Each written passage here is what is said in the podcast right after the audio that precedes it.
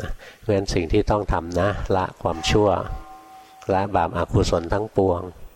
เจริญกุศลให้ถึงพร้อมนะทำจิตให้ผ่องแผ้วฟังแล้วมีสามงานนะ เอาเข้าจริงงานเดียวแหละ คือถ้าเมื่อไหร่ละบาปอากุศลออกไปได้นะกุศลมันก็เกิดแล้วล่ะ อะไรที่เรียกว่ากุศลอกุศลก็มีโลภะโทสะโมหะใช่ไหม สิ่งที่เรียกว่ากุศลนั่นคืออะโลภะอะโทสะอะโมหะงั้นถ้ากิเลสเกิดขึ้นในใจเรารู้ทันนะโทสะเกิดเรารู้ทัน มันก็เป็นอะโทสะขึ้นมาแล้วนะงั้นตรงที่ล้างอกุศลนะกุศลก็เกิดในขณะนั้นเลย ถ้ากุศลเกิดขึ้นเมื่อใดนะกุศลถึงพร้อมเมื่อไหร่จิตก็ผ่องแผ้วในขณะนั้นเลยนะ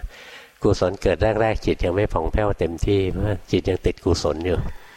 แต่ถ้าเห็นอีกนะกุศลก็ตกอยู่ใต้ไตรลักษณ์นะ จิตไม่เอาทั้งบุญ จิตไม่เอาทั้งบาป แต่จิตไม่ทำชั่วทำชั่วไม่ได้เด็ดขาดเลย ศีลสมาธิปัญญาเนี่ยมันจะบริบูรณ์ขึ้นมางั้นไม่ใช่คิดเอาเองนะว่า